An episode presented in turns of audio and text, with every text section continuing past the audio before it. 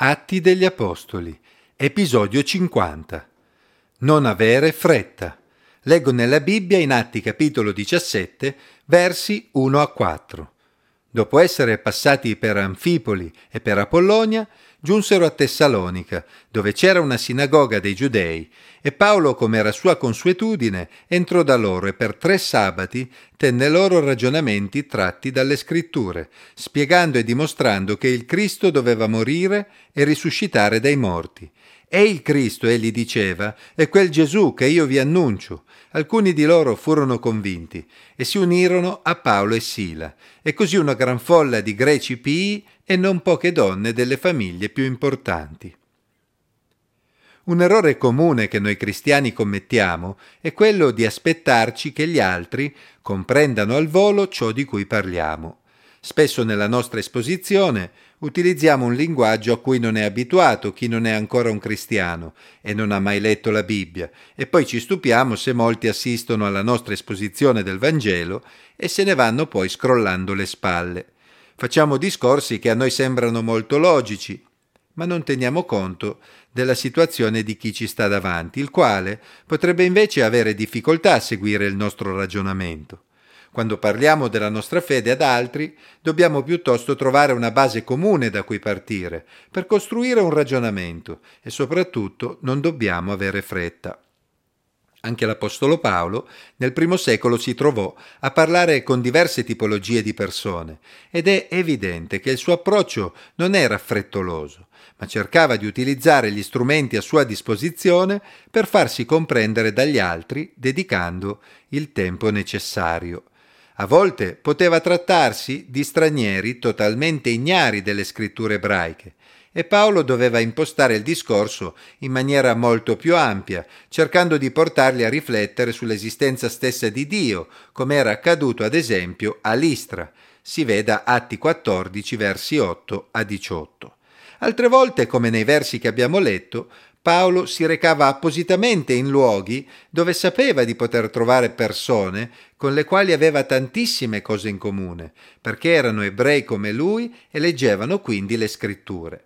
Paolo si recò quindi nella sinagoga e cercò di utilizzare la base comune che aveva, ossia le scritture ebraiche, quella porzione della Bibbia che oggi conosciamo come Antico Testamento, per dimostrare che il Messia, il Cristo, doveva morire e poi risuscitare dai morti, come era appunto accaduto a Gesù. Dobbiamo comprendere che non era così semplice conciliare l'idea corretta di un Messia che doveva regnare per sempre, con quella altrettanto corretta di un servo sofferente che avrebbe dato la sua vita per i peccati del suo popolo e del resto dell'umanità. Perché queste due idee fossero riconciliabili, era necessario che Gesù il Messia fosse ucciso e poi tornasse in vita, in modo da poter poi ritornare, vittorioso sulla morte, come Re dei Re che regna per sempre. Quindi con molta pazienza, l'Apostolo Paolo spiegava loro questi concetti in modo che potessero riconoscere che quel Gesù che lui stava annunciando loro era proprio il Messia promesso, nonostante fosse dovuto passare attraverso la morte. Paolo non si limitò ad un breve messaggio di qualche minuto, aspettandosi che i suoi fratelli ebrei comprendessero al volo queste cose, ma dedicò ben tre sabati consecutivi senza avere fretta. Quella pazienza portò frutto e permise di raggiungere il cuore di molte persone. Alcuni giudei si unirono a Sila e Paolo, ma anche una gran folla di greci pii e un certo numero di donne appartenenti a famiglie importanti della città. Insomma, si formò il primo nucleo della comunità cristiana di Tessalonica. Ovviamente non fu Paolo a fare convertire quelle persone, ma fu lo Spirito Santo che aprì i loro cuori affinché potessero intendere le scritture. Tuttavia, Paolo assolse con cura il suo compito di rendere le scritture comprensibili. Paolo utilizzò le scritture per dimostrare che Gesù doveva morire e risuscitare, lasciando quindi che fossero le scritture stesse a convincere le persone della verità che stava predicando. Egli seminò con calma ed ebbe fiducia nel fatto che la parola di Dio stessa, rivelata nelle scritture, avrebbe agito nei cuori dei suoi ascoltatori e fu proprio ciò che accadde. Paolo dimostrò di aver rispetto e amore per il prossimo, non ebbe fretta per ottenere dei risultati, non cercò lo scontro e non aggredì i suoi interlocutori forzandoli a credere, altrimenti lo avrebbero cacciato già dopo il primo sabato. Non credete? Da Paolo possiamo quindi imparare a dedicare il giusto tempo e ad utilizzare gli strumenti giusti per raggiungere il prossimo con la buona notizia riguardante Gesù Cristo.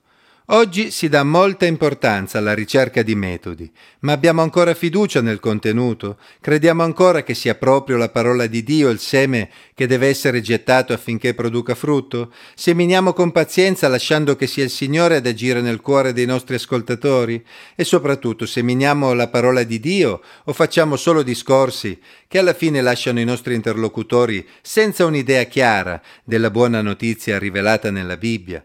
A volte sembra che noi cristiani portiamo agli altri la buona notizia inerente Gesù con lo stesso entusiasmo di chi si toglie un dente.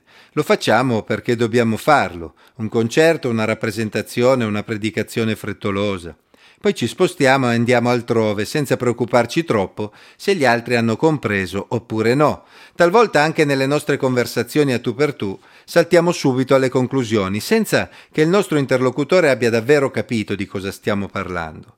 A volte addirittura, invece di testimoniare della nostra fede con calma e dolcezza, trasformiamo la conversazione in uno scontro con chi ci sta davanti. Se vuoi parlare agli altri di Gesù, tieni presente che oggi gran parte delle persone che incontriamo non hanno mai letto la Bibbia e non hanno la minima idea di chi sia Gesù e del perché sia morto per loro.